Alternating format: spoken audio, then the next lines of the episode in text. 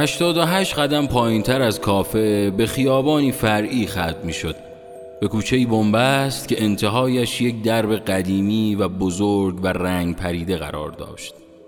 آسمان که تاریک می شد از کافه می زدیم بیرون و می رفتیم به انتهای آن کوچه بنبست و زیر تیر چراغ برقی که همیشه خاموش بود می نشستیم پشت این درب بزرگ باقی بود پر از درختان خشکیده همیشه آواز کلاغهای پریشان در فضا میپیچید. ساعت هفت و نیم که می‌شد صدای پیانو از داخل باغ به گوش می رسید چند باری قلاب گرفتم و داخل باغ را سرک کشید. می گفت سایه پیرزنی را می بیند که پشت پنجره ایستاده و سیگار می کشد اما هیچ وقت کسی که پیانو می‌زد را نمی‌دید.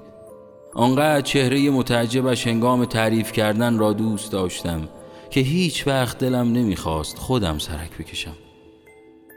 می نشستیم زیر تیر چراغ برقی خاموش و زل می‌زد به چشمانم و می‌گفت فکرمو بخون.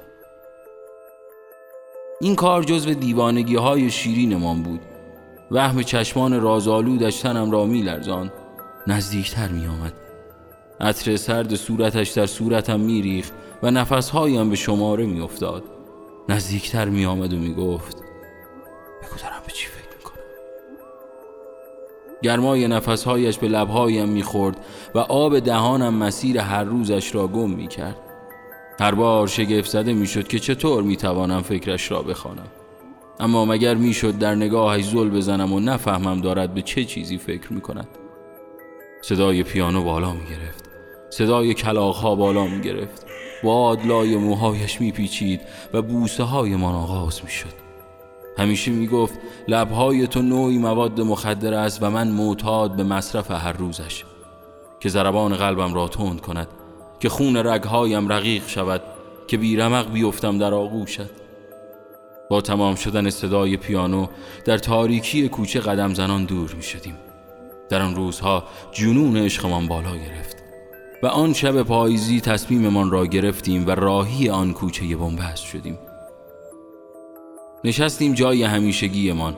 آواز کلاغهای دلهور آور بود. صدای پیانو بلند شد. زل زد به چشمانم. اشک زیر چشمانش می ماه روی گونه های آهاریش می رخصید زل زد به چشمانم. جرأت نداشتم فکرش را بخوانم.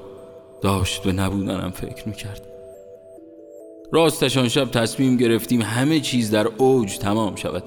باید همدیگر را ترک می کردیم باید عشقمان جاودانه می شد رفت. بدون هیچ نامه ای بدون هیچ حرفی آنگونه رفت که انگار هیچ وقت نبوده.